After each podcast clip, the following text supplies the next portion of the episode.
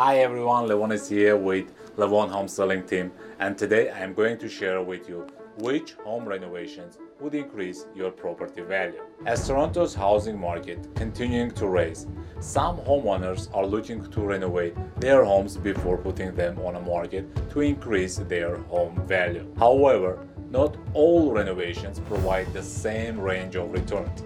The main focus of any home renovation should be your kitchen, bathroom, and basement. There could be full layout change of the kitchen that includes an island or creating the expansion kitchen, storage and cabinets.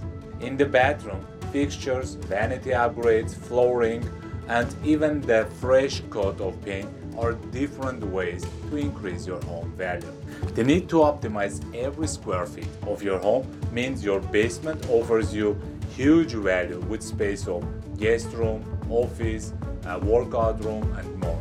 The basement renovation can even create more value for your house if you are going to use it as a rental unit and it will pay it for itself. So, if you are looking for to sell your house and you want to increase value of your home before putting it into market, please contact me. My number is 647-920-0900.